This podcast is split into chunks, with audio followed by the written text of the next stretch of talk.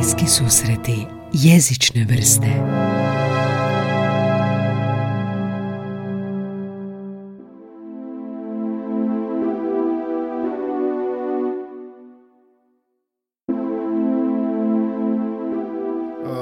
s Vorasom, recimo ti Voras, baš imate taj dublji neki tonalitet zbog kojeg zvučite ozbiljnije, ne znam. Ali to ti je, to ti je i stvar treninga, znaš, e, ono, možemo i o tome.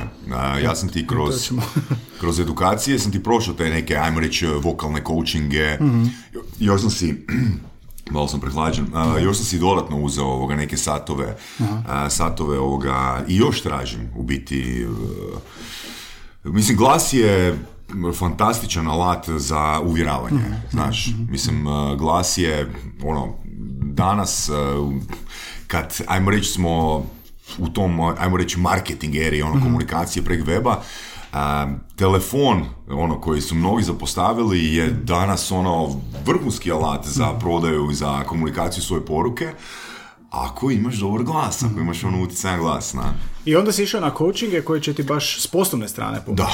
Da. E, znači, u sklopu e, NLP edukacije u SAD-u mi smo pa svaki dan smo imali, ako se dobro sjećam, dobro, to je bilo prije 14 godina, 13-14 godina, svaki dan e, smo mi imali nekih, pa barem ono 5-10 minuta e, po- poslagivanja glasa.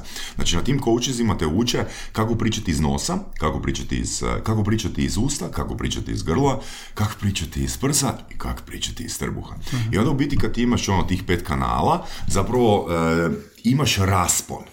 I onda kroz taj raspon, ja sam mojim predavanjima, znači, um, sad da li predavanje za 12 polaznika ili predavanje za 1000 polaznika, potpuno je nebitno, jer imaš raspon. Imaš raspon glasa, imaš raspon neverbalne komunikacije. A hoće li ti, a, tipa, a, ovisno o tome iz kojeg područja dolazi glas, jel o tome odlučuje i na koji aspekt komunikacije se orijentiraš? Tako je, prodaja, da, da, da, da, da. Mislim, e, opet ono, hoću reći, ne bih htio biti isključiv da kažem, e sad je najbolje pričati iz grla, ili je najbolje pričati iz trbuha, ili iz usta. Znači, zavisi, evo recimo, ako pričaš sa ženama, a, onda ćeš više pričati mekše iz usta. Ja to možda već i nesvjesno, to, to govoriš što ono Ja već... ti to govorim svjesno. Znači, ja to, Ti to radim, sad svjesno, ja to radim svjesno, tako. Ali misliš li, ja sam primijetio da drugačije govorim sa ženama nego s muškim. E, da, da, ne- znači nesvjesno, nesvjesno se, to se automatski okida E, to. ovoga, a velim poanta, Znaš kako bi to najlakše objasnio? E, Razlika između e, amatera i profesionalca.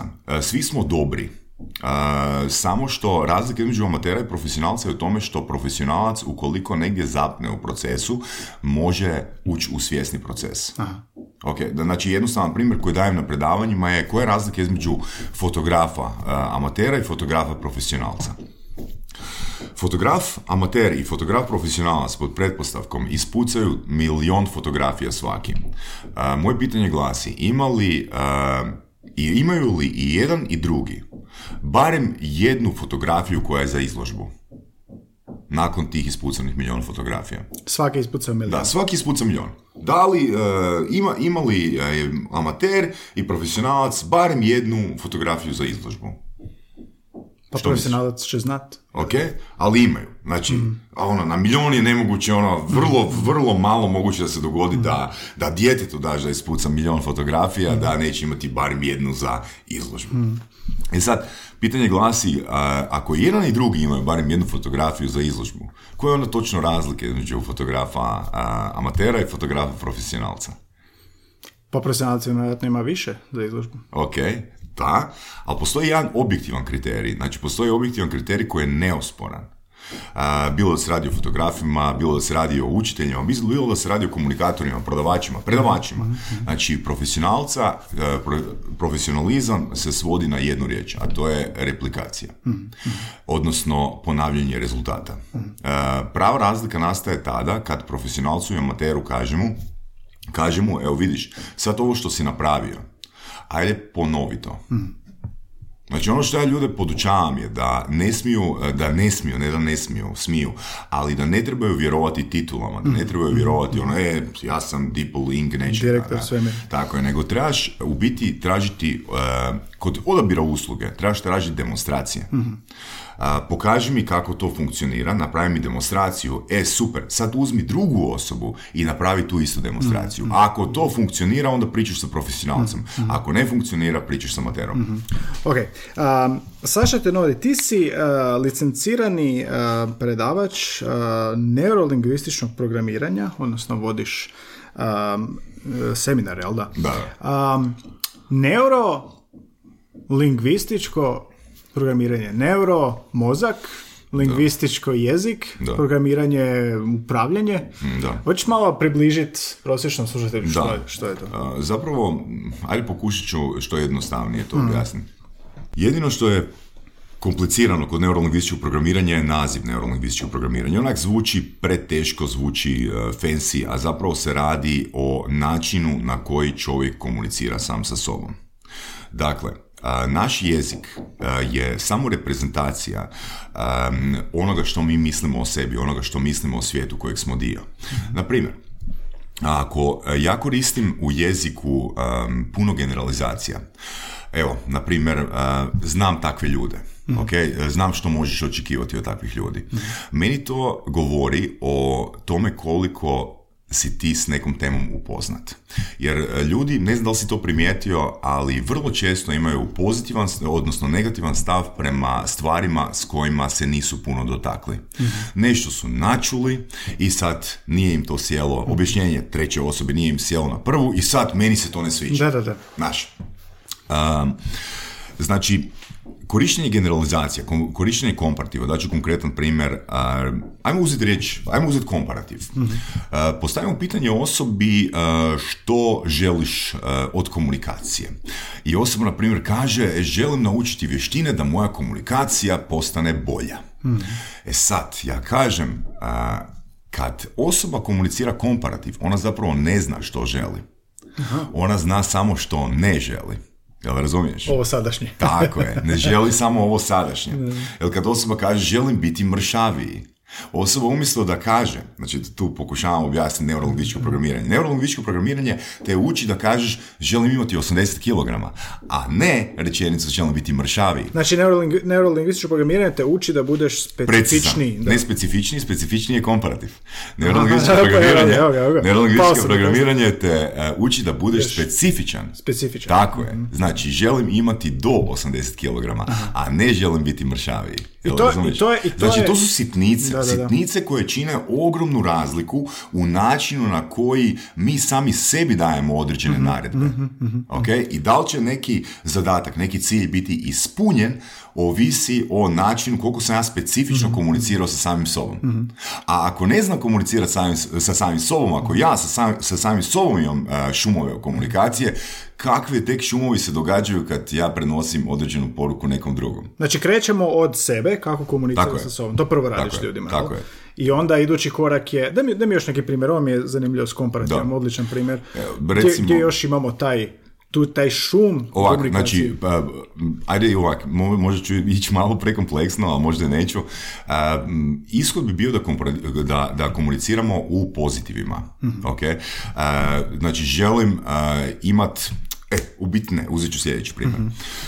Jedan zgodan primjer koji se za ljude e, dobro zalijepije. E, Daću dvije rečenice. Znači, jedna rečenica glasi, a, Saša, ja, a, kažem rečenicu, a, želim naučiti borilačku vještinu. Je li ta rečenica specifična ili nije po tebi?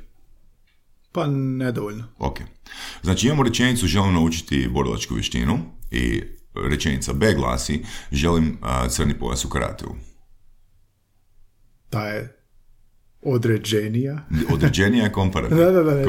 Određena je. Određena je, da. Određena je. Što, koja je točno razlika između te dvije rečenice? Znači, uzmemo prvu rečenicu naučiti borilačku vještinu. Ja mogu doći do crnog pojasa u karateu, ali onda mi se mijenjaju kriteriji. Jer znam da postoji crni pojas prvi dan, crni pojas drugi dan, crni Mhm. pojas treći dan i u biti ono učenje bilo koje borilačke vještine je lifelong process. Aha, aha, Dok neurolingvističko programiranje te uči da, for, formiraš, da formuliraš rečenicu koja je opipljiva, koja je vizualno, koja je vizualno znači vidljiva, koja je auditivno i uh, kinestetički opipljiva, jer kad ja kao tvoj trener tebi dajem taj crni pojas, ti vidiš mene kako ti uručujem crni pojas, čuješ moje riječi koje ti kažu bravo gaj, uh, zaslužio si crni pojas i osjetiš crni pojas u svojim rukama i oko svog struka. Odličan primjer. A ovo recimo, da te pitam ovo sa uh, svršenosti rečenice, želim naučiti. Da. Jel to isto dio uh, NLP-a gdje ti zapravo govoriš da onda to zvuči kao kraj, ti si gotov, a ovo što si naznačio Da. u drugom primjeru, nisi nikad gotov. E da, u biti, u biti poanta je u tome da samo, um, ajmo radije komunicirati u manjim uh, obracima, u manjim okvirima, nego stvarati, um, stavljati si ciljeve koji su finalni. Da, da, da. Znači, nisam rekao da ja neću uh, doći do crnog pojasa Mm, prvi dan, drugi dan ili treći dan, ali sam si postavio vrlo specifičan, objektivan, mjerljiv, uh, opipljiv cilj Mm, doći do crnog pojasa.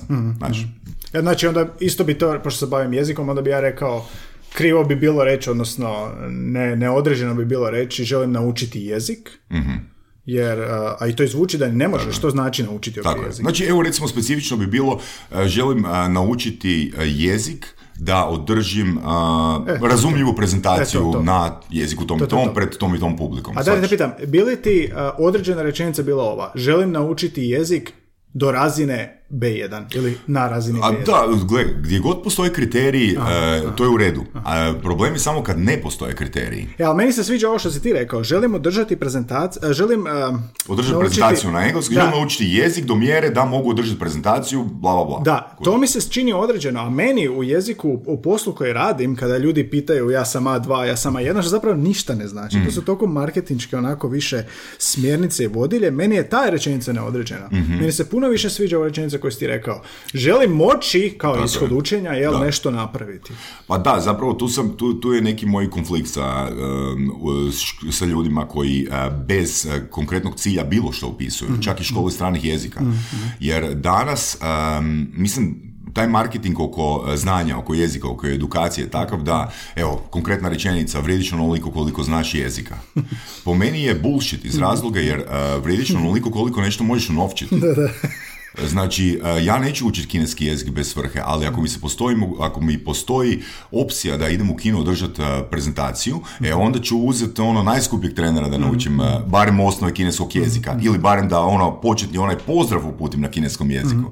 Znači, mislim da su ljudi danas toliko zbombardirani s marketinškim porukama, toliko im je palo samopouzdanje zbog tih marketinških poruka da više ne razumiju što je njihov cilj u životu ili u poslu i što je zapravo nužnost, a što je ono višak, što je, što je konkretan gubitak vremena. Znaš, mislim, ne kažem ja da je NLP ono dobar izbor za bilo koga, ne, nije, apsolutno, nego mislim da ljudi trebaju prvo krenuti od toga što ja točno želim postići i onda tražiti najbrži i najelegantniji način kako to postići. Znači, treba, i opet se vraćamo na to, trebamo komunicirati sami sa sobom. Znači, koja je moja životna vrijednost? Koja je, koja je moja vrijednost u poslu? Koja je moja vrijednost u poslu za ovu godinu? Što želim postići? Znači, uvijek mora postojati ishod. Evo, daću ti još jedan primjer. Uvijek mora postojati ishod. Znači, e, možda ako si googlao ovoga, neke moje intervjue, e, postoji jedan naslov koji kaže nemoj ulaziti u komunikaciju ako nemaš ishod komunikacije. Ja želim prije ulaska u komunikaciju u svojoj glavi vidjeti kako će ta komunikacija, kako će ta interakcija točno završiti. Znaš, Ali ovo, sve što sad pričamo, koliko toga, to je sve naravno i za poslovnu komunikaciju, a koliko toga je u privatnoj komunikaciji ostvarivo, izvedivo? Koliko toga, e, a možeš e, postaviti neko... Pa, e, sad, sad sam ok, pod ajmo ovako. od, od ovoga. Ajmo ovako, evo daću primjer u privatnoj komunikaciji. A, reci, za, evo nek se roditelji pokušaju asocirati. Koliko puta ste rekli svom djetetu pospremi sobu? I a, roditelj dođe, po, djete, djete dođe do roditelja i kaže jesam. I roditelj dođe u sobu i kaže to nije pospremljena soba. Jel tako? E sad, ko je tu u pravu? I obo, oboje su u pravu. Dijete je po svojim kriterijima pospremilo sobu, rodit, po roditeljevim kriterijima ta soba nije pospremljena. Da, da, da. I tu je problem specifičnosti komunikacije. Znači, što to točno znači pospremljena soba za roditelja? Znaš, znači, prvo, zato se vraćamo na onu riječ demonstracije, profesionalac. Znači, roditelj bi po meni, um, ili bilo ko, šef, poslodavac, kogod, bi trebao prvo napraviti demonstraciju da se postave temeljni kriteriji. Jer kad imamo temeljne kriterije postavljene, onda se s pravom možemo svađati. S pravom možemo komunicirati da nismo zadovoljni s nečim radom. Ali ako ja nisam postavio kriterije, nisam postavio referentnu točku, onda ti ne mogu reći da tvoja soba nije dobro vremena ne mogu ti reći da tvoj tekst nije dobro preveden. Mhm. Znaš? Kad postoje kriteriji, kad znaju se očekivanja tako je, onda. Tako je, tako je. I, I očekivanja moraju biti crni pojas, što znači Mhm. moraju biti opipljiva. Znači, jel jesi ili nisi, nema ono, nema ovoga raspona, nema tu fleksibilnosti. Znači, ko cilj mora biti rigidan, ono, digitalan, takav je ili nije. Mhm. Da. Većinom te onda su ti klijenti poslovni ljudi ili? Ma, meni ti je sve jedno. Znači, e, što, mislim- više, što, više, što više ne, e, ne volim raditi s firmama iz razloga jer, um, ono, iskreno dosadni su mi, e, ono, homogene grupe su mi dosadne. Znači, ja želim imati raspon e, polaznika od e, farmaceuta, ekonomista, A ko- ko- profesora. kakav ti je raspon? Ko su ti? To, znači, evo, ajmo reći neki profil, e, ono, najviše ima IT-evaca. Da. Iz razloga je što IT-evci, njima je to 1 plus 1 jednako 2, znaš. Znači, njima ne treba puno ono objašnjavati. Oni, znači, kad e, čuju moje predavanje, kad čuju moju prezentaciju, njima je, pa to je to, pa to je common sense, pa to je zdrav razum, znaš. A šta ima ovi drugi koji se prepravljaju? ne, ne, ne, ne, ne, znaš koji su ti to, to su ti ljudi koji ti čitaju puno duhovne literature. Oni koji čitaju duhovne literature su toliko zaglibili ovoga u svojoj glavi, toliko su, ajmo, ja to kažem, zaprljali svoj, uh, zaprljali pod navodnicima svoj uh, komunikacijski, uh, svoju mapu mi to zovemo. Što to znači točno da nisu određeni ili? Nisu određeni onak, ajmo reći u oblacima su sa svojom komunikacijom. Znači, a, vratit ću se na onaj primjer, želim biti mršaviji. Znači, to je njihov, njihov način komunikacije. Ili govor političara. Znači, govor političara je čisti, neodređeni, mi to u NLP-u zovemo Milton model, koji je toliko abstraktan jezik da zapravo si svatko u svojoj glavi može protumačiti to vrlo specifično i zato je politički jezik toliko utjecajan. Primjere tog političkog jezika, takozvanog Milton modela, imamo na svakom uglu. Evo, korisnička podrška. Riješit ćemo vaš problem u najkraćem mogućem roku. Što znači najkraći mogući rok? Radio sam u korisničkoj podršci, pa znam. E, e sad pazi ovo, znači ja kad se žel- zaželim malo vježbati, ja nazovem korisničku podršku i onda malo vježbam NLP. Što točno za vas znači najkraći mogući rok? Što točno? Jel to znači danas? Ok, danas do koliko točno? I kak, kaka, kaka, kaka je reakcija ljudi kad A, nisam- se uplaše? E, mislim da ono za vježbu, ra- radi vježbe, radi zezancije, znaš, mislim, svi su naučili te fraze jer za veli- veliku većinu ljudi te fraze funkcioniraju. Ono, da, da, da, oni se, jer ljudi u svojoj glavi interpretiraju, oni se brinu o meni. Znači, riješit će to u najkraćem mogućem roku. Mene ne zanima koliko će oni to, a, da li se oni brinu o meni ili ne. Ja samo želim riješiti svoj problem. Ja imam cilj. Cilj je da a, služba koja mi je napravila grešku, konkretno Tele2, a konkretno Tele2 koji mi je uzeo ono hrpu vremena zbog svoje serije grešaka, ne jedne greške, znači ja tu gubim toleranciju. Znači ja ću tu ići do ono do, do kraja u smislu ono, recite mi točno do kada najkasnije. I mogu li ja reći da ste vi to rekli? Da li se ovaj razgovor snima? Ok, znači želim samo da mi potvrdite da ste vi, da ste vi to rekli, da je to riješeno do 23.59.59 tog dana. 23.59.59 je ono objektivno, neosporno je. Jer ako meni usluga bude uključena u 0001, opet su me zajebali. da. Ne. Jel to je NLP? To je NLP, da. To, to je sad sve što si nam objasnio. Tako I kako ljudi, kako mi, ili... uh, To je ti- komunikacijski, to je komunikacijski dio NLP. Da, NLP se da. dijeli na, uh, na preciznost u komunikaciji i na upravljanje sa svojim emocijama. Ovo sad pričamo o komunikacijskom dijelu. to je ovaj NLP-a. bio neurolingvistički, to je- to je- samo- Tako je. Da. Uh, I kako ljudi primijete u životu, koji su ti dojmovi i ti kako primijetiš rezultate toga? Odmah. Znači, e, to je poanta NLP-a. Znaš, daću ti jedan paralelni primjer. Jesi čuo što je to parkour? Parkour? Parkour, Ono, da. trčanje? Trčanje po zgradama, zgradama, penjenje i tako dalje.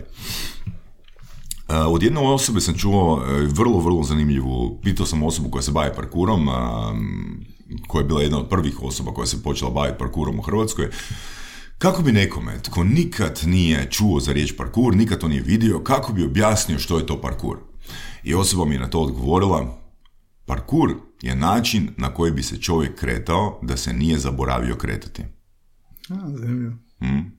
Zato što naš em, okvir komuniciranja, kretanja, više ne zahtijeva takve vještine. Ali nekad, kad smo morali ono loviti životinje, ono penjati se po stijenama i tak dalje, nama je to bio normalan način kretanja. Ok. Ista stvar za mene je NLP. Znači, ljudi su zaboravili komunicirati. Ljudi su, em, ljudi su pod utjecajem em, političkih govora. em, to je toliko abstraktna komunikacija da su stvarno zaboravili komunicirati ono jedni s drugim, odnosno zaboravili su komunicirati specifično. A zašto misliš da, smo, da, da je to tako došlo? Ja sam to isto primijetio. Da, pa iskreno ja ne mislim puno, ono, ja samo gledam rezultat, odnosno ja samo gledam cilj u komunikaciji. Moj cilj u komunikaciji je osobi pomoć da ona sazna što želim, e, što želi. Znači nije na meni da ja nekom puni glavu što osoba treba napraviti, koje su njene vrijednosti u životu. Ja samo pokušavam pitanjima i komunikacijom utjecati na to da se osoba u svojoj glavi strukturira. Ne? Jer e, naj, jedan od najčešćih problema koje ono, barem zadnjih 3-4 godine a, najlazimo ono, kod ljudi, bilo da su oni kao fizičke osobe ili kao a, pravne osobe dolaze na seminare, ljudi su zbunjeni, oni više ne znaju što žele. Znaš, znali su što žele, ne znaju što žele, ili čak komuniciraju da nikad nisu znali što žele. I ne znaju reći. Odnosno, a ne znaju što žele, ali čak i da znaju što žele, će, rije- rijetko kad znaju to iskomunicirati. Rijetko to znaju specifično iskomunicirati. Znaš. Da, da, to, to, to mi se sviđa što si rekao i to sam primijetio i, i, i nekako kad promatraš, uh, kad slušaš na YouTube, ne znam, stari razgovor od prije 30 godina, Mm. osjetiš drugačiju komunikaciju, osjetiš drugačiji diskurs. uh, Pa i filmovi, ako pogledamo filmove, recimo uzet ćemo primjer 12, eh, 12 Angry Men. Aha, Jesi odličan film, da, da. Znači, to je film koji se odvija, ako se ne varam, time se pravi u jednoj prostoriji. prostoriji, da. U jednoj prostoriji. To je toliko dinamičan film, to je toliko komunikacijski a, moćan, snažan, poučan film. Mm, Znaš, znači, kakva ono, kostimografija, scenografija. Da, da, ono, sve je znači, sve je soba. dijalog. Sve je dijalog, znači, dijalog je taj koji prodaje film. Znači, kvaliteta tog dijaloga. A što, jel, misliš da nam to nešto govori u svijetu koji je danas došao do toga da smo zaboravili komunicirati, kakav god to svijet bio, brzi, uh, hashtag svijet, Pa, uh, iskreno, vizualni. Onak, iskreno ne mislim da ono, postoji dobro i loše. Um, i čak i po NLP-u ne vjerujem. Sve je dobro za određeni okvir. Mislim, po meni blesavo je snimati ono, filmove eh, sa, kadrovo, sa kadrom kao što je 12 Angry Men, jer današnja publika očekuje drugačije. Današnjoj publici Evo, pogotovo ono, tineđerima, ja mislim da bi to bilo ultra dosadno. Znači, ti i ja gledamo druge stvari u tom filmu. Um, klincu bi to bilo, znači, E pa to hoću reći, znači uh, takav film ne bi danas mogao da, snimiti. ja vjerujem da ne. Je, Evo, znaš koji je još, znaš koji je još dobar film? uh, The, The Man on Earth. Mhm. The, ako si gledao film The Man on Earth. Čekaj, ko je? Šta? Znači, isto se odvija u jednoj prostoriji, ali, ali baza tog filma je ono čista komunikacija, ono petljanje sa tvojim mozgom kroz komunikaciju, kroz ono Mhm. Komunikacijsku utjecajnost. Da li će ja tebi povjerovati ili ti neće povjerovati, Mhm. ono, koliko je utjecaj na tvoja priča, znaš? E, baš zato što se recimo, baš se htio vratiti sad na to. 12 Angry Men je snimljen koji? 1956, tak neki, tak, nešto, da. 56 i Znači 60, to je 70 godina. A, današnji, danas to ne bi snimili. E sad, moje pitanje je, a, film takav ne bi danas snimili. A gledaj, ne mogu to znati. Ono, Ma recimo, kažem, pretpostavimo, evo, pretpostavimo. A za NLP, za, za bolju komunikaciju, koja je potrebna bila prije 50 godina, jednaka je potreba sad. Da, dobro. Uh, gle, mislim, aj- ajmo ovak. Uh, NLP nije niš novo. Uh, NLP je od uvijek postojao. Samo što je NLP ono razlike između fotografa amatera i fotografa profesionalca. Znači, našla su se dva čovjeka koji su rekli ajmo mi strukturirati ono što um, ajmo strukturirati i imenovati koji su uspješni obrasci u komunikaciji. Znači, NLP nije danas drugačiji nego što je bio prije 2000 godina. Koji samo je sistematiziran. Znači, apsolutno, mislim, NLP je pod navodnicima izmišljotina, izmišljotina, znači strukturiranje nečega što svi ljudi već rade kada postižu rezultate. Apsolutno svaki govornik je koristio ono hrpetinu NLP obrazaca i, i, i Konfucije, i Isus, i Muhamed, znači e, i vojskovođe, svi, su- i Hitler, svi su koristili NLP obrasce. Znači danas da pogledamo govor od Hitlera, znači ja ti mogu, ja ti mogu ovoga točno označavati obrazce, sad radi točno to, sad radi to, ovaj obrazac se zove tako, ovaj obrazac se zove tako, ovaj obrazac se zove tako. Znači, to što NLP nije postojao, znači obrazci su se koristili. Znači, Znaš. NLP se razvija iz obrazaca, a ne obrnuto. Točno. Znači, gle, ajmo, ono, daću glup primjer. Znači, evo, kupanje u džakuziju. Znači, kad se, kad se baciš u džakuzi, kad izađeš iz džakuzija, ti si čist. Ali prije 3000 godina ljudi su ušli u potok i izašli su čisti. Znači, ishod je da ljudi budu čisti. Znaš, evo, jel razumiješ što mislim? Da, da, da. Znači, svi su koristili komunikaciju. Svi, neki su bili utjecajni, neki su bili manje utjecajni. No ono što su ti autori NLP-a, Richard Bandler i John, John Grinder napravili, oni su si postavili pitanje ono, koji su to najutjecajniji obrasci u komunikaciji koje možemo strukturirati, možemo im dati imena. Tako da, jer kad, kad imamo imena, onda možemo vrlo lako naučiti osobu koja ne razumije taj proces, ne razumije razloge, možemo jednostavno copy-paste napraviti i prebaciti te obrasce na tu osobu. Da ta osoba, ono koja nema takav okvir iskustva, nema takvu edukaciju, ali opet ajmo reći za par dana treninga može, može porasti, karizma može porasti dominacija u komunikaciji, znaš. I govorili smo cijelo vrijeme o sebi, kako raditi na sebi. Da. I to onda ljudi idu i primjenjivati, primjenjivati u razne sfere svoje djelatnosti, najčešće Da. biznis. Uh, je li kod tog prenošenja komunikacije na nekog drugog i ono, vođenja firme, recimo da je to direktor, i dalje su isti sve principi i dalje ta određenost. Ovako, sad ću, sad ću reći, e, znači da li su isti principi? Uh, ja ću reći da je isti proces. Dakle, da, principi i proces su isti. Što znači? Ovako, uh, da li ti želiš uh, nagovoriti svog kolegu s posla da nešto napravi ili dijete da nešto napravi, ok, princip odnosno proces je isti, ali se sadržaj mijenja. Jel, razumiješ? Na primjer, a, koji, koji je ono temeljni princip komunikacije? Temeljni, moj, po, po meni, temeljni princip komunikacije je da sve što osoba kaže, god da to šokantno bilo, to je njena osobna istina. Što znači da ja ne smijem reći niti jednoj osobi na kugli zemaljskoj, ja se s tobom ne slažem. Jer kad ja kažem osobi, ja se s tobom ne slažem, ja sam osobu zapravo uvrijedio. Jer ja, ja udaram po njenom iskustvu. Znači, prvi princip, ono, ajmo reći tehnički, tak, taktički princip u komunikaciji je da ja pokažem poštovanje u komunikaciji i kažem ti, evo, ti kažeš neku rečenicu s kojom se ja ne slažem, ja kažem tebi, gaj, ja razumijem da ti tako misliš. Ok? Znači, taj princip će funkcionirati u pregovorima, taj princip će funkcionirati u prodaji, taj princip će uh, funkcionirati s djetetom koje kaže ne želim danas ići u školu ili ne želim danas ići u vrtić. Znači, iza te rečenice ne bi po tebi bilo dobro reći uh, razumijem Da. što hoćeš reći, razumijem što si, ali iza te rečenice ne bi bilo dobro reći ja nisam tog mišljenja ili... E, Gle, mislim, to je ok, bo, u svakom slučaju bolje. Jedino što, što po principima o koje ti objašnjavam sad, ne smiješ reći, je ono na prvu. Ne slažem se s tim. Aha, na prvu, da, Na da. prvu. Ok, znači, ok. moraš pokazati poštovanje, moraš, moraš pokazati ra- razumijevanje. Slažem se. Možeš pokazati razumijevanje. Znači, da, čak i to je bolje nego ono reći, ok, to nije moj- dio mog iskustva, ja se s tim ne slažem. Znači, e, neki ideal komunikacije na- da na sve možemo reći da. Ja, ja tu imam e, uvjerenje koje sam ono, izmislio i stavio sam si ga u glavu, da ne postoji, za sebe sam ga izmislio, onda ga selim polaznicima, a uvjerenje glasi ovako. Ne postoji nemoguć zahtjev, postoji samo nedostatak moje kreativnosti. Znači svaki zahtjev je opravdan i svaki zahtjev ja mogu ispuniti ukoliko sam dovoljno kreativan. Na primjer, dijete mi kaže, tata želimo ovu igračku od 15.000 kuna. Ok, znači, ko je, ono, neko bi si postavio glavu ko je dovoljno lud da kupi djetetu igračku od 15.000 kuna. No ja ću reći, sine, ja jedva čekam da ti kupim tu igračku od 15.000 kuna.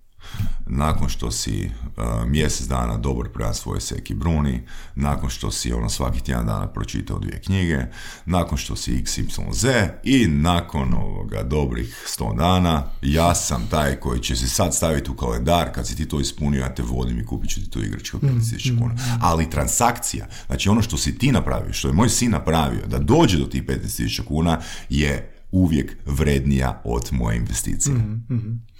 Vrijednija od investicije. Da. A, I to je biznis u biti, jel? To što sad ispričao, to je... Mislim, to je, gle, prego, gle ne, ne, postoji, ne postoji razlika.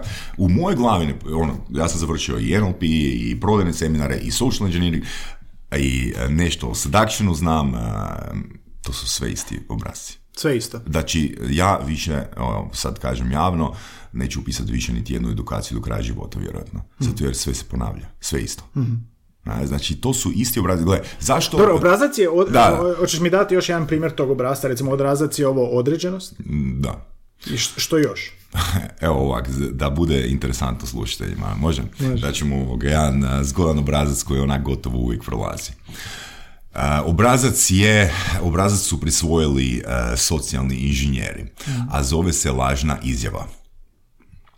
Um, kako utjecati na osobu kroz lažnu izjavu. Znači, ako ja te pitam, um, ako dođem slučajno prolazniku na cesti i postavim mu pitanje, um, ili njoj pitanje, evo, e, koje si godište? Kad si rođena? Znači, curi, ajmo reći. I ona će, ona može na to reagirati, ono, ko si ti? Zašto vas to zanima? Za, za- zašto vas to zanima? Ono, fuck off. Maki se od mene. maki se od mene. Ali ako ja pristupim to istoj osobi na cesti i kažem rečenicu poput ja sam na, uprosti ja sam, nešto testiram ovoga, na seminaru sam mentalizma i moj trener me poslao van na cestu i moram izvježbati ono, jedan obrazac da ljudima čitam misli. Pa ću ja pokušat na temelju tvojih neverbalnih obrazaca izvući koji je datum tvog rođenja ili koja je godina tvog rođenja. Gaj, ti si rođen 1987. godine. Jel tako? Ne. Jel tako? Ma jesi. Poanta je sljedeća. Znači, kad kažem, ja lupim informaciju bez veze, ali u glavi osobe je obrazac da ima potrebu pomoći drugoj da, osobi da, da. i ispraviti ju. Mm, Da, da, da. Hoćeš još jedan trik? Može. Ok, ajmo ga igrati jednu igricu. Može? Može. Igrica e, je vrlo jednostavna. Znači, ja, ću, ti- ja ti postavim pitanje ili kažem određenu tvrdnju, a ti mi moraš dati krivi odgovor na Krivi to. odgovor, može. Moraš mi dati krivi odgovor. Znači, igrica ima pet pitanja. Može? Svaki put krivi. Svaki put moraš dati krivi. Na primjer, ako ja kažem sad, uh, Gaj, uh, ispred tebe s lijeve strane je laptop, ti moraš reći ne. Da. Ono, čak niti ne možeš reći ne, to je čaša. Možeš reći samo nije. Može? Jednostavna igrica. Znači, Ono. ispravljam li te ili samo kažem da ne? Ti Ne, kažeš, samo ne. ono, možeš me ispraviti, kako god, možeš me ispraviti. znači, Gaj, ti sad uh, držiš čašu u ruci. Ne, držim flomaster. Tako je, odlično, znači jedan do pet. Gaj, um, imaš, uh, ti sad nosiš ko- košulju. Ne. Ok. Gaj, um, između tebe i mene je mikrofon. A, dobro. Je. Ali tu si pao. Ajde, ajde pokušaj. Nije, ajde, nije, pokušaj. nije. Nije, nije. Nije. Čekaj, to je bilo treće pitanje. Treće. Sad si pao. Jer je to bilo moje četvrto pitanje. Znači, samim pitanjem, to je bilo treće pitanje, ti si rekao je, pao si, ali to je bilo moje četvrto pitanje. Rekao sam da moraš izdržati do pet. Hoćeš pokušati još jedan put do pet? Ajde. Hajde. Gaj, na glavi imaš slušalice. Ne. Gaj, imaš bradicu. A to nisu pitanja. Da, da, može biti tvrdnja pitanja, A, svejedno. može, Bitno, je samo da, bitno je samo da ti slažeš. Gaj, evo, znači, ajmo iz početka, može? može iz početka. Imaš... uh, Čekaj, je bilo pitanje iz početka. E, dobro, dobro, dobro. Ajmo ovak. Um, Gaj, imaš više od tri gumba na košulji. Nemam. Ok. Gaj, imaš... Um, imaš um, deset prstiju. Nemam. Gaj, imaš 32 zuba. Nemam. To je sad bilo treće pitanje, jel tak? Četvrto. Igrao si ovu igricu prije, jel? Ne, ne, ne, ne, ne. Ali E, sad si pao. Pa dobro, čekaj, čekaj, čekaj, čekaj, čekaj. I sad je to, sad sam već zaboravio, zašto? Sad ću ti objasniti proces. Objasni mi proces, Sad ću, sad ću objasniti svima proces. Znači ovako, igrica se svodi na e, pet pitanja, di- tri pitanja ili tri tvrdnje služe za zahaklavanje, zahaklavanje, tako da se navikneš na obrazac. Mhm. Ok. Znači ja kažem, evo ovo je laptop, ti kažeš nije. Ok, ja kažem, ovo je mikrofon, ti kažeš nije. Ja kažem, na glavi su ti slušalice, nije. Četvrto pitanje ti postavljam, ka- kažem ti, čekaj, to je bilo e, treće pitanje, jel da? I tu te malo zbunim jer promijenim tonalitet i malo ovoga, naboram ovoga lice I, i tu mi želiš pomoći, kažeš ne, ne, ne, treće je bilo. Ali to je bilo, znači, moja četvrta tvrdnja ili četvr- ili četvrto pitanje, jel kužiš? Ako mi kažeš, ne, ne, ne, bilo je treće, pao si. No što ako si ono dobro pazio i rekao si, i rekao si, e, a, dobra fora, dobra fora, jel kužiš? Da, da, da, da. E, u tom slučaju ja ti kažem rečenicu, ma zajebavaš me, igrao si tu igricu prije. I ti kažeš, ne, ne, ne, nisam ozbiljno. Onda si tu pao. Da. Znači, četvrto pitanje služi tome a, da a, potakne trigger u glavi osobe koja po defaultu želi drugim ljudima pomoći. A ako je to uspjela zaobići, pas će na petom pitanju, jer na, peto pit- na petom pitanju padaju egoisti Egoisti. koji neće dopustiti da su u krivu. Jer ako ti ja kažem, igrao si tu igricu prije, a ti kažem, nema šanse, ja igrao tu igricu, ja pobjeđujem. I što je ultimativni cilj ovog? Ultimativni cilj a, ovakvih stvari je uvući osobu u svoj okvir. Znači pokazati ono dominaciju. Znači kad je osoba zbunjena, kad osoba gubi okvir, kad osoba je izgubila neku igricu, a, cilj je ono da jednostavno osjeti prema tebi ajmo reći pod navodnicima, određeno divljenje ili početak tog divljenja. U seductionu postoje određeni obrasci. A gdje je primjena ovog? Samo Sad ću ti reći. Evo, konkretno primjena je, primjena je, primjena je recimo u zabavi, primjena je u seductionu. Daću ti još jedan primjer iz uh, seductiona. Znači, postoji jedna rečenica, ne znam da li slušao lektire koje sam uh, ja producirao. Jesam, ali ne znam sad na koju. Da, ovak, uh, mislim na knjigu od misterija koja se zove, neću reći kako se zove, ali nije bitno. Uglavnom postoji jedan obrazac koji se zove negging. Neg, jesi čuo kad za da, neg? Okay. Da, već kao davljenje. E, Neg je negativni kompliment. A neg? Aha. Da, neg.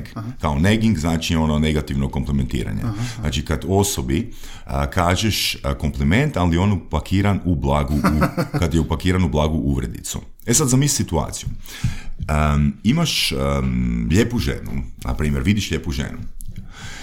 I pazi, postoji statistika, ali to je ok, doduše statistika iz Amerike, da žena koja ono malo iznad prosječno izgleda, da je do njene 24. godine pristupilo već tisuću muškaraca.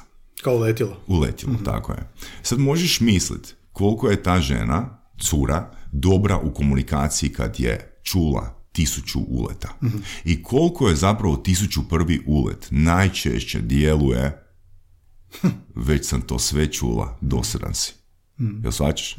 E sad, isto je u biznisu. Znači, da se sad diferenciraš u odnosu na sve ostale ulete koje je ona doživjela, tih tisuću uleta koje je doživjela, ti moraš biti malo kreativan, odnosno moraš biti malo provokativan. Ali moraš i dalje računat na ono minimalno pažnje što će ti ona pružiti unatoč tisuću loših. znači imaš, imaš tisuću, ono, tisuću uleta koje je otkantala, odnosno nije otkantala tisuću, otkantala ih je 950. I za svaki idući ulet Za manje svaki- interesa. Za svaki idući ulet ima manje interesa, za svaki idući ulet ona je sve komunikacijski jača. No, nije to samo tisuću uleta ono koje je ona čula, nego njen, njego, njen, njen ego je brutalno porastao nakon tih tisuću uleta. Ona ima ono full jak stav u sebi, ono ima samosvijest i tako dalje. E sad, ako pristupaš takvoj osobi, znači moraš napraviti nešto što će prodrmat njen sustav. Moraš joj dati neki, nek- neku blagu provokaciju. Štima? E, sad mi je palo na pamet i nemoj mi iskritizirati ako Ne, ne, veze, ne, ne, ali ne. sjećaš se ono u filmovima u komediji kad a, najčešće u komedijama kad se a, lik pokušava svidjeti ženi onda ide okolo i saznaje šta voli onda to ubacuje kao Da. za gospođu viski. E, kako si znao da pijem viski? Da, te fore. Jel to dio toga? nema E, Pa zapravo ne. E, To su različite strategije e, koje se odvijaju u različitim fazama. A jel bi to isto bilo prodrmavanje sistema? To bi bilo nagrađivanje sistema. Znači, e, da sistem možeš, da, da osobi, ono, možeš um, ući u sistem, moraš prodrmati sistem. Um, da, da pokušam dati primjer. Znači, ove, ove, ove stvari, ove aktivnosti gdje nekoga nagrađuješ, gdje daješ, gdje daješ, evo, ja sam recimo ono, knjiga, kao nešto. Znači, to je obrazac koji se zove reciprocitet. Jel, jel, jel si čuo za Da, da, da, reciprocitet? Da, razumijem. znači, e, nešto za nešto. A, postoji konkretno istraživanje, a, to je iz knjige, iz prve lektire Surovi strasti koje sam snimio, e, Čaldini, znači, imate primjer, Uh, Hare Krishna se operira na Njujorškom glavnom kolodvoru i svojeg osebujnog, osebujnog izgleda pristupali su ono prolaznicima i molili ih za donaciju.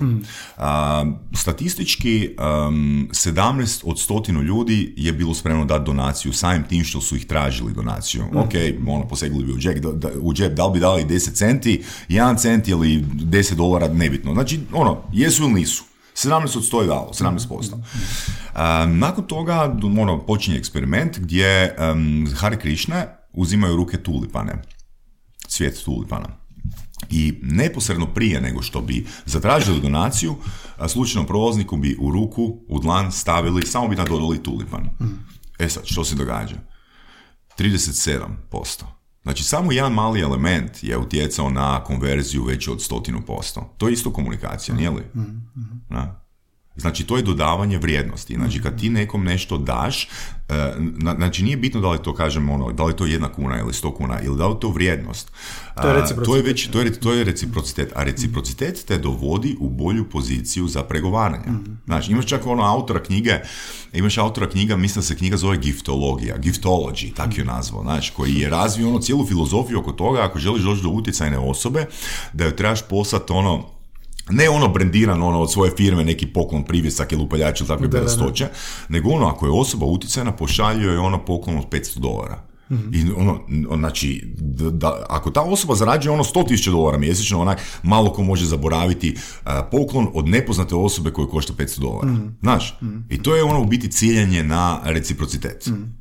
I je- jesu li trgovci u Hrvatskoj a, skloni, uzmemo recimo srednji i veći trgovci, skloni koristiti takve, takve zamisli? Pa ne, ne znam, nisam toliko ono istraživao, nisam se toliko niti izložio, nisam se toliko izložio tome, ali Pa recimo, imam priča se za Tele 2, Da, ali, problem s da, ali imam iskustvo. Evo, evo, evo, samo ću dati jedan komentar na telekomunikacijske operatere i to sam pričao s jednim klijentom koji radi u jednoj većoj, odnosno najvećoj telekomunikacijskoj firmi u Hrvatskoj. e, znači, evo, je li objektivan obrazac nagrađivanje novih korisnika, a em, ne nagrađivanje starih korisnika koji su vjerni?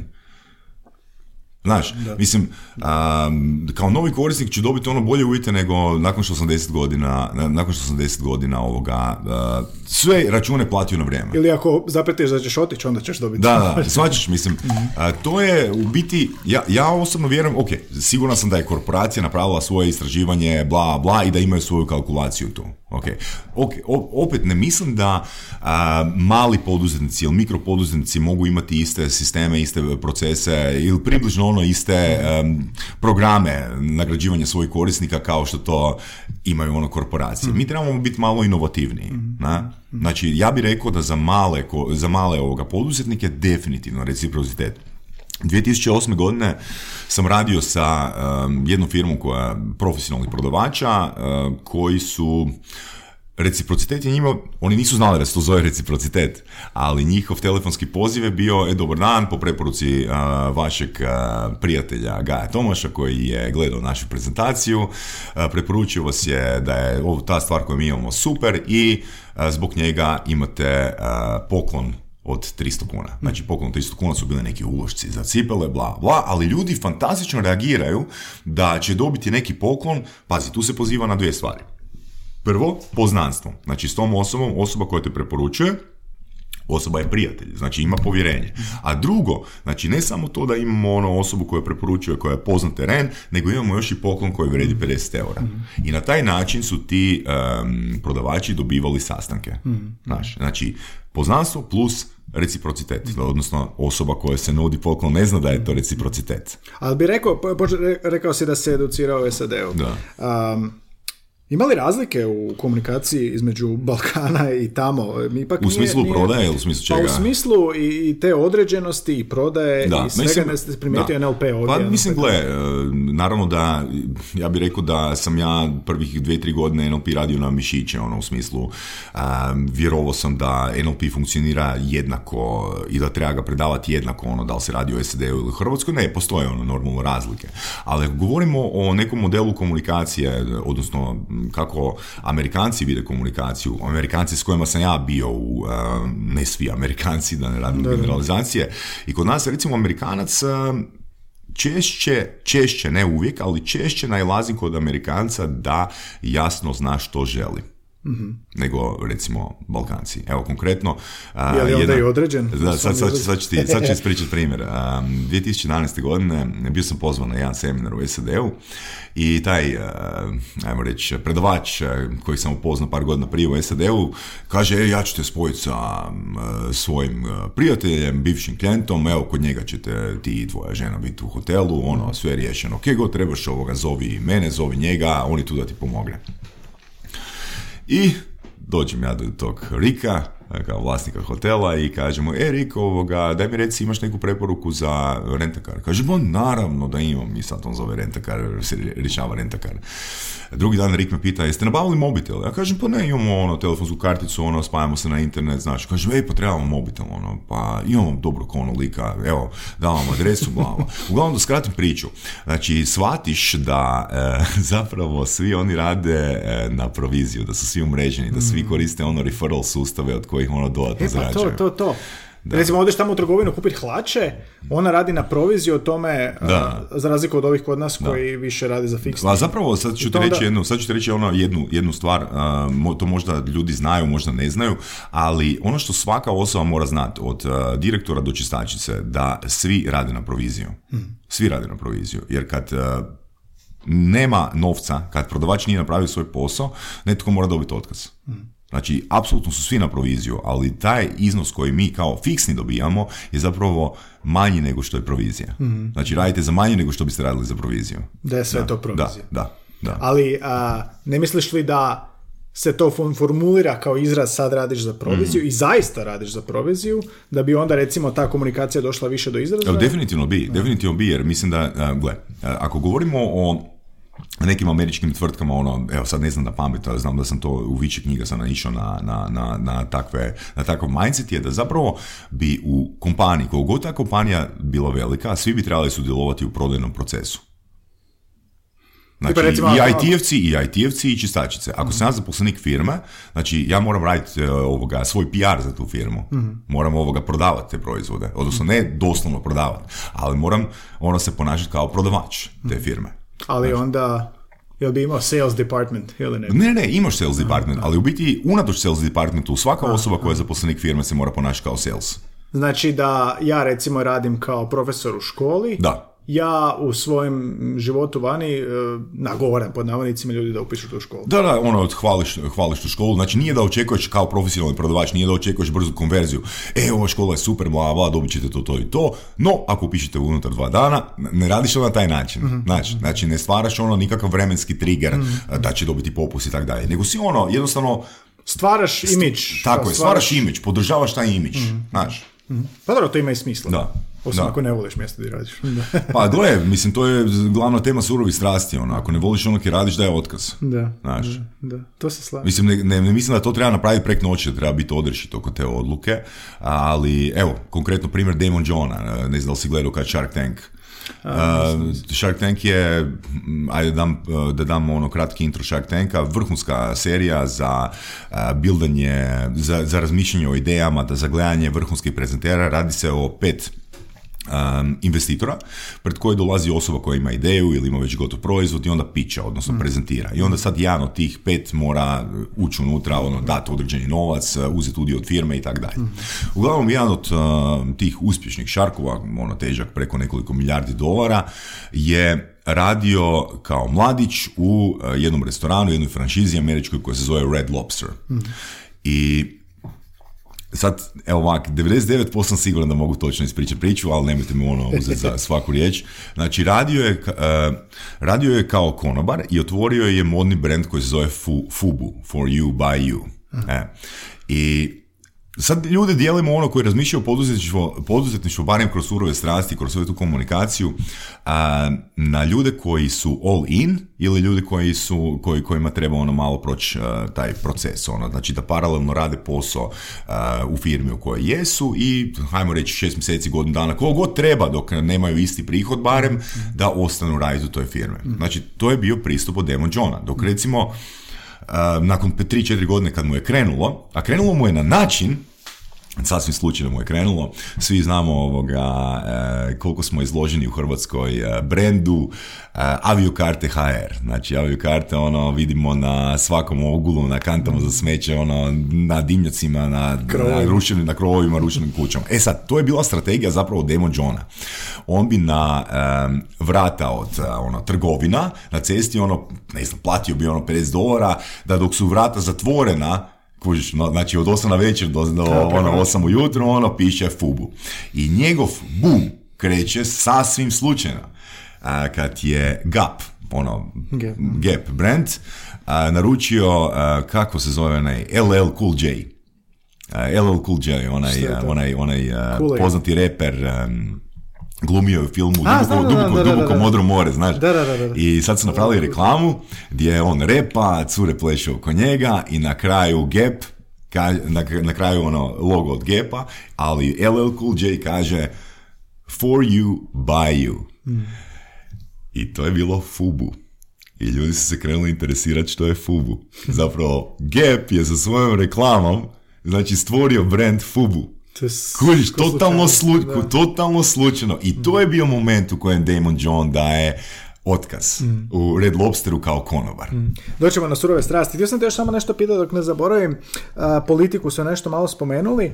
A, bio mi je ovdje Borna Sor koji je rekao da a, način na koji političari komuniciraju riječi koje koriste da bi ih tipa u debati srednjoškolski debatanti ubili. Kako ti promatraš tu komunikaciju političara? Nešto si spomenuo da je previše neodređen, ali Da. smatraš da je to namjerno? Da, da, da, to je namjerno. To je, to, to je namjerno, ali neću reći da je to svjesno. Znači, namjerno je, e, ali nesvjesno. Kako, e, što točno želim reći? Imam člana obitelji koji je ušao u politiku i e, svjedočio sam kroz godinu dana transformaciji jezika. Daj. Da, da, da, da, zato što kad se ti ti, kad, se ti, kad ti promijeniš krug ljudi s kojima se družiš, htio, ne htio, a, određene fraze, ono, jezik, ono, ti jezični obrasi ulaze u tvoju glavu.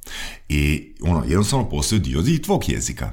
I taj član obitelji koji se počeo družiti sa političarima, ja ga nisam mogao prepoznati nakon ono, godinu, dvije dana, tako, čekaj, jel si bio na nekoj edukaciji, ono, kako bi to jezik, znaš?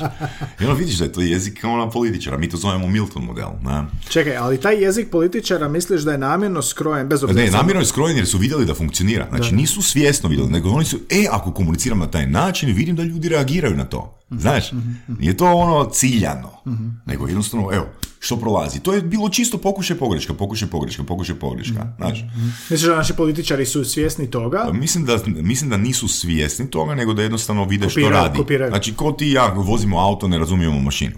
Znaš, ono, znamo natočiti gorivo, znamo mijenjati brzine, znamo voziti auto, ne znamo, ono, ne, ne razumijemo popravak auta.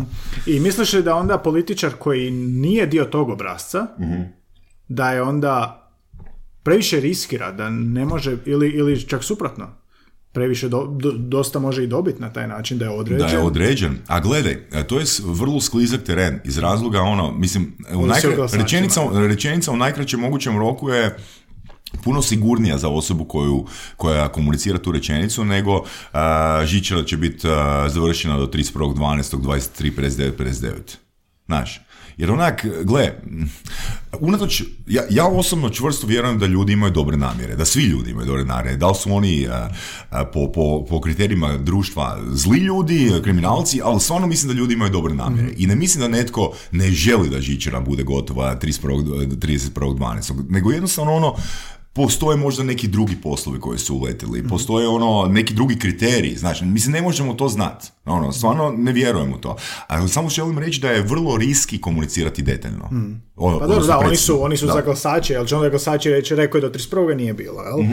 A, Jer onda se glasač može za nešto uloviti, ali se ne može uloviti ono, to ćemo riješiti ono koliko god je brzo moguće, Mhm. znaš. jel onda dijeliš komunikaciju teg javnog prostora na Tako je. određenu i Da, neodređenu? točno, upravo to. Znači, kada komuniciramo jedan na jedan, koristimo određenu komunikaciju. Kada komuniciramo pred grupom, onda koristimo tu neodređenu komunikaciju.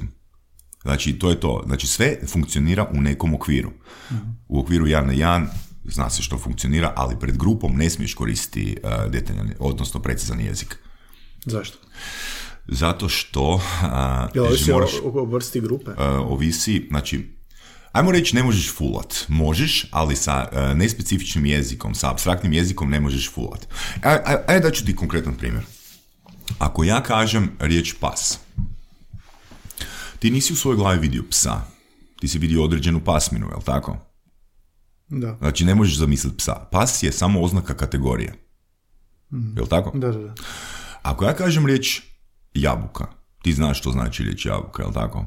A, ok, ali ti u svojoj glavi vidiš jabuku. Ta jabuka može biti crvena, može biti zelena, može biti žuta.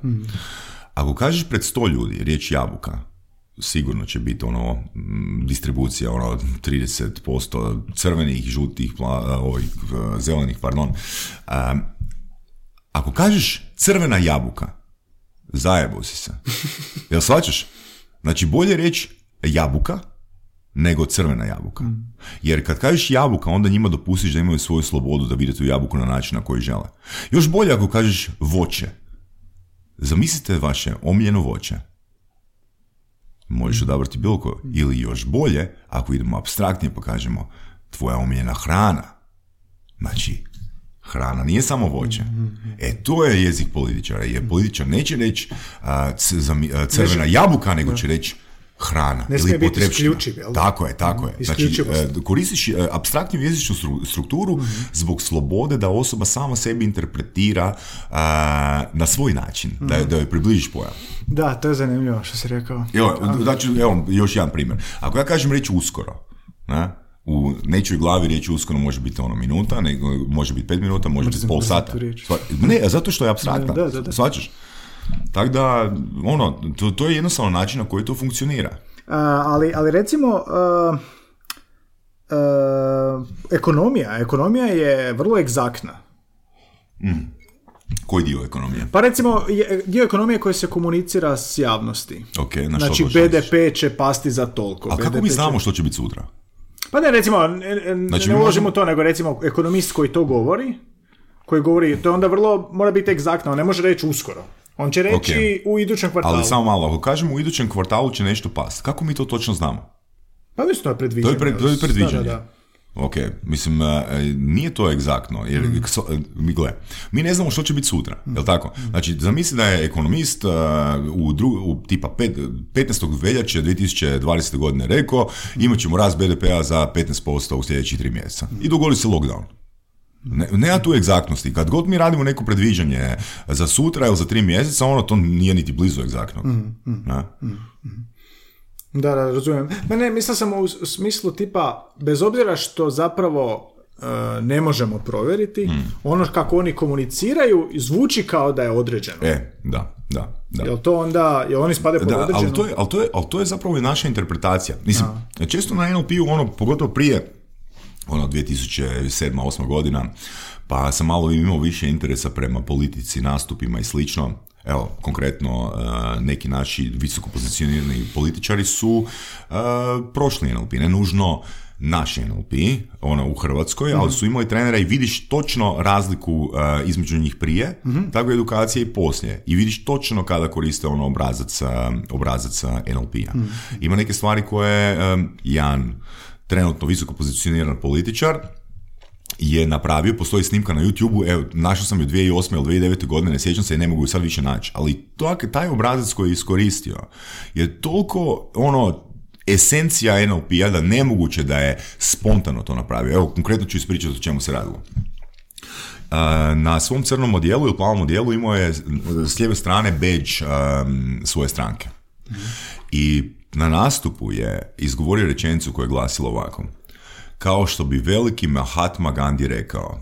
Ali kad je rekao, izgovorio Mahatma Gandhi, sa svojom desnom rukom i kaži prstom je dotaknuo badge stranke. To nije nešto što se događa spontano, to nije nešto što se događa slučajno. To je stvar, to je rezultat edukacije. Vrlo precizne, ciljane edukacije. Da. Daj mi reci, a, i onda ćemo preći malo o podcastu, prosječan slušatelj koji, kojemu se svidjelo ovo što si sve rekao i želi biti određen i ne znam kojim god poslom se bavi. Zašto misliš da a, prodaj, prodaj, mi, prodaj mi seminar, zašto misliš da bi trebalo? Uh, baš sam jučer završio sa seminarom i uh, jedan polaznik uh, mi je rekao onak, nisi napravio call to action, a ljudima pričaš da treba raditi call to action. Uh, ja ću reći ono, znači, nekad prije su ljudi doživljavali da sam bahat i arogantan i u smislu ono kao kad bi, kad bi držao prezentacije. Mislim da danas sve više i više ljudi primjećuje, pogotovo ako dođe na moja predavanja, da, je, da to nije bahatost i arogantnost, da je to pokriće, da je to čisto znanje. Znači ja danas više nemam potrebe prodavati. Mislim da je uh, svako ko je izloži moje prezentacije može reći ne sviđa mi se, to mi je sasvim ok. Ali osoba koja je drugi dan istestirala stvari koje sam naučio, tehnike, znači ona je sama sebi zapravo prodala jer je vidjela da to funkcionira. Za mene nije klijent, za mene definitivno nije klijent osoba koja je došla čekirati jednu edukaciju ove godine. Znaš, jer imaš i takve ljude koji ono, samo žele imati osjećaj da su neku edukaciju upisali i ove godine. Besciljno. Tako je. Znači, samo zato da kažu, ja sam ove godine bio na edukaciji. Ja, ja, ja, ja ne želim raditi s takvim ljudima. Ja želim raditi s ljudima koji, evo, ja, ja tu često dajem uh, primjer kako sam ja pristupio učenju. Ako ja upisujem neku edukaciju, ja ću pokušati svoj veći dio života organizirati oko te edukacije. Naprimjer, kad sam ja odlučio da idem na NLP kao polaznik, ja sam bio student treće godine fakulteta. na putu do faksa, u tramvaju, ja sam slušao audiobukove 2005-2006. godine. Slušao sam e, ono, NLP knjige i slično. Ja nikad nisam uspio u tom periodu nikoga nagovoriti da, da upali audio knjigu. Nisam nikad nikom niti komunicirao, moraš slušati NLP knjigu, slušaj bilo što, samo nemoj gubiti svoje vrijeme u tramvaju. Mm. Znaš, nemoj gubiti vrijeme u prevozu, nemoj gubiti vrijeme ono na vožnji bicikla. Mm. ja sam radio kao smetlar u garažima Zagreb Parkinga ja bi ono u jednom danu preslušao jednu audio knjigu, znaš, mislim, ali, ali, ali iskoristi bi, to, bi to vrijeme, znači, em, zarađujem dobrih 16 kuna na sat, em, samo ovoga jednu knjigu, pametniji sam za jednu knjigu, znaš. Tako da, uh, jučer sam baš pričao sa Hrvojem Prpićem, uh, našim gostom uh, i surovim strastima, na, na, temu, da, na temu, na temu um, kako bi se trebale surove strasti razvijati. I Hrvoje ima jedno viđenje, a imam ono skroz drugo viđenje, to je meni Voras, to je prezentirao svoje... Sam rekao, ja razumijem. Da, rekao sam, rekao sam. I onda sam ono vrlo ono, žustro, ono, znači emotivno sam objašnjavao kako ja to vidim.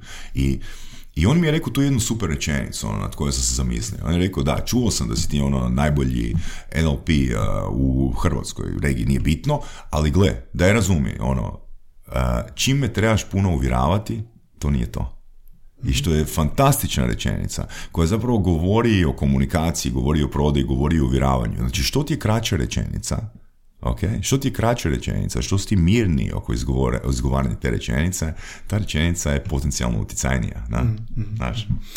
odlično. Uh, podcast Surove strasti ugošćuje ljude s kojima se razgovara o tome oko čega su oni strastveni u životu. mahom Uh, inspirativni ljudi. Kako si došao na ideju, odnosno zašto si došao na ideju podcasta? Što ti je podcast u sklopu komunikacije mogao da. pružiti da ti neki drugi oblik nije mogao? Uh, pa da, rekao sam već za audio knjige. Problema audio knjiga je uh, taj previše ti posrću vremena. Hmm. Um, previše, mislim, kad pogledaš ono prosječna knjiga, audio knjiga je 10 sati, mm. tako nešto, a znaju biti i po 22-23 sata, ja sam te knjige ono fakat slušao i fan sam, ali sam, ali zapravo podcast je podcast je zapravo Vorasova ideja, uh, u smislu kao ajmo raditi podcast, jer Voras je mene dugo, dugo, dugo vremena pokušao, kao što sam ja ono pokušao utjecati na druge da krenu slušati audio knjige 2005. 2006. tako je Voras mene na podcaste. Ja sam zanimljivo, ja sam u to vrijeme slušao audio knjige, ali nisam uspio probiti taj okvir u glavi da poslušam neki link koji mi je Voras, uh, koji mi je Voras slao podcast. Znači audio knjige, ono, opet, i dalje sam spreman uložiti svoje 10 plus sati, ali nisam spreman ono sad vremena, znaš. I 2016. godina, negdje 10. mjesec, putujem autom za Split, slušam uh, knjigu The Art of Seduction od Roberta Greena. To baš to super. E, i ovoga... Evo. super. E. Sad, uskoro će, biti, uskoro će biti u lektiri s. Super, super. I, uh, i onak dođe do Splita i skužim, pa te, ja sam tek 20% preslušao. Čekaj, ja ću morat ono cijeli seminar slušati jednu knjigu. I ko naručeno, Voras mi on tipa dan poslije pošalje, e, poslušaj ovaj link. Mislim da je bio neki podcast na temu networkinga i baš u tom trenutku me ta tema interesirala. I vidim, sad si ne sjećam točno da li je pisalo 56 minuta ili 104 minute. Mislim, se pa što je to ono 100... Beba. Ne 104 minute, pardon, nego sati i 4 minute. I ono, pa što je to u odnosu na Robert Greena The Art of Seduction, znaš, pa idem probati. Kad sam ja to poslušao, gaj, kad sam ja to poslušao, sam rekao, to je to. se na to. To je to. Znači, ja mogu na putu do Splita poslušati četiri podcasta, proći kroz četiri teme. Ono, znači, to je neusporedivo meni osobno veća vrijednost. Ne kažem da su ove audio knjige loše, ili, ono, ne, da, da, da, me nitko krivo ne shvati, ali ono, četiri teme u četiri sata je wow. Mm-hmm. Ne? Znaš, i, tako sam ti, ja sam ti u sljedećih, ono, ajmo reći dva mjeseca poslušao nekih 60 podcasta i tako se počela rađati ideja, ajmo mi, ajmo Boras ti i ja ono, napraviti, to jest Boras mi rekao, ajmo ti ja pokrenuti podcast. Na. Mhm. I sad imaš slušatelja koji isto tako, sad je u tvojoj poziciji koji si onda bio, jel, nakon tih audio knjiga, što slušatelj dobija ako sluša uspješne ljude? Pa, gle, što dobiva? pa ja bih rekao ovak, dobiva dobiva konkretno, ne možemo reći konkretno iskustvo jer je to komunikacija, konkretno iskustvo je, bi značilo da je osoba sama proživjela. Mm. Ali ja bi to jednostavnim jezikom rekao dobiva poslovnog mentora. Znači, surove strasti, e, to nisu moje riječi, to su riječi od Gordana Rihelj, e, Gorana Rihelja iz e, portala HR Turizam HR, koji nas sluša, ja mislim, od početka, koji je rekao da su mu surove strasti naj, njegov broj jedan poslovni mentor. I sjećam se Gorana još puno, puno prije nego je bio go surovi strasti, koji je znao na nekim epizodama komentirati ono, u ovoj epizodi se može naučiti više nego na ekonomskom fakultetu. Mm, znaš, jer dobivaš, to, to je stvarno ono big statement, znaš, mm. jer dobivaš, jer mislim ti dobivaš osobu na sat, sat i pol, dva i ti tu osobu doslovno možeš pitati bilo što. Mm. I ono što možeš naučiti u surovim strastima i što možeš naučiti na NLP-u u biti uh, iste su stvari, iste su stvari u smislu ono kako treba razmišljati o, kako raz, treba razmišljati o ciljevima. A je to da je cilj samo jedan, ali postoje stotine načina kako se postiže jedan te isti cilj. Mm. Ne postoji ono dobro i loše, postoji što funkcionira za tebe, mm. što funkcionira za mene. I slu... Ali cilj nam je zajednički. I slušajući, koliko imate, 200 ili više? 230, 240 epizoda. Od toga su pola gosti ili više? Da, više, više. Da, da, i sad, slušajući stotine tih gostiju, uh, jesi primijetio onako već sad da moraš podvući što im je svima zajedničko? Osim strasti. Osim strasti, osim, osim strasti. Uh, što im je svima zajedničko? Mislim, većini. Što, što, većini, što se reći... ukazuje? Što već znaš da ćeš čuti?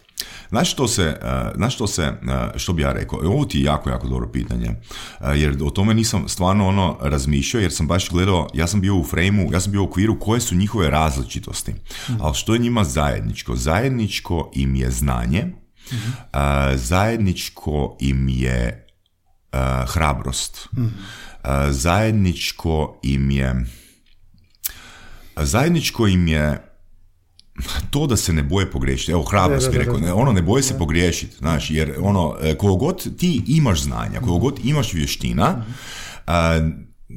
nemoj biti ziceraš. Ono, nemoj biti ziceraš, jer puno ćeš prije postići sa, sa... Znaš, postoji jedna rečenica, meni super citat od Nilsa Bora, ja mislim da je od Nilsa Bora, uh, koja je definicija stručnjaka? Jel znaš možda? Mm. Stručnjak je osoba koja je napravila e, maksimalan broj grešaka u vrlo, vrlo uskom e, području. to je odlična definicija, da. Da. Znači, i to sam nekako ono pokušao inkorporirati, uh, pokušao sam inkorporirati u svoj stav. Znači, ja želim, ja želim kad ulazim u nešto novo, što prije napraviti maksimalni broj grešaka ili daću primjer sa surovim strastima. Znači, na početku je bilo pitanje, jel idemo na kvalitetu? E sad, kvaliteta. Da li je to specifična riječ? Apsolutno nije.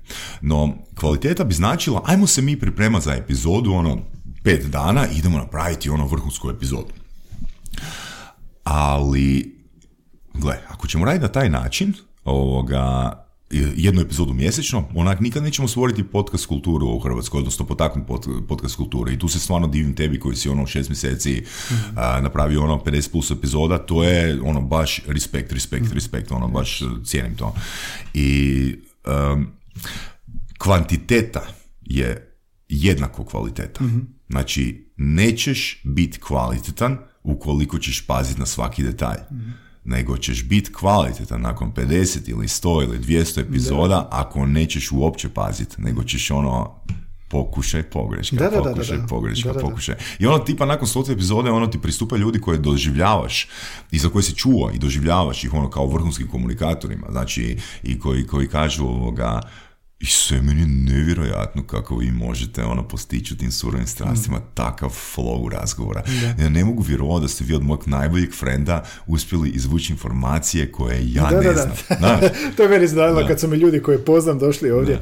A, i, htio sam te pitati nešto i hvala ti na, na lijepim riječima, ali htio sam te pitati nešto i sad kao profesionalac koji se bavi komunikacijom. Jesi okay, Ne bi ja rekao profesionalac, ja bih rekao onak, ja bih rekao praktičar. Praktičar, znaš, da, praktičar, ono, ono, jednostavno ono, ja se volim igrati, volim mm. testirati. Znači, ja rekao da bi... mi preteška riječ. Da, ali ja bih rekao, ipak si u tome, pa ja bih rekao da si, da ste ipak neko iznenadio kroz sve te goste i da si od njih nešto o komunikaciji naučio zbog te strasti da ih ovako, nešto... Znači, što ću ti reći? Znači, sve se svodi na, na, na, na ono, te neurolingvističko programiranje. Što je neurolingvističko programiranje? Mm. To je u biti rečenica koju si staviš u glavu će determinirati tvoje ponašanje i tvoj stav u životu. Mm.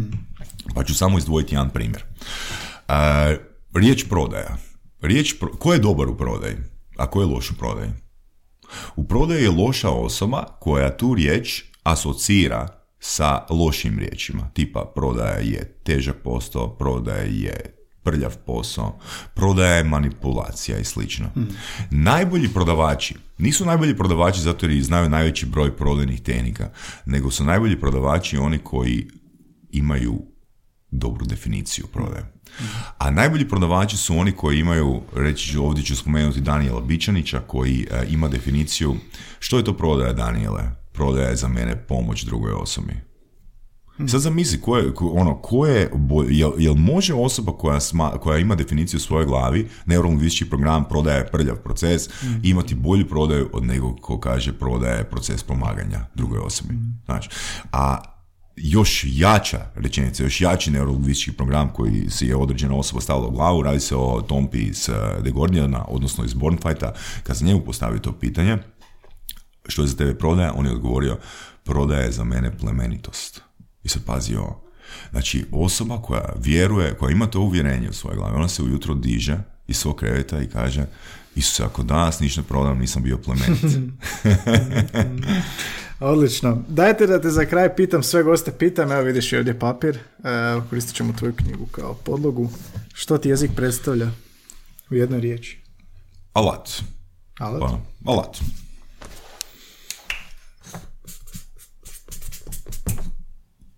A u nekoliko riječi alat za postizanje uh, svog cilja. Cilja. Da. Saša, hvala ti puno. Hvala tebi puno, imao si fakat super pitanja. E, hvala ti. Ajde, bok.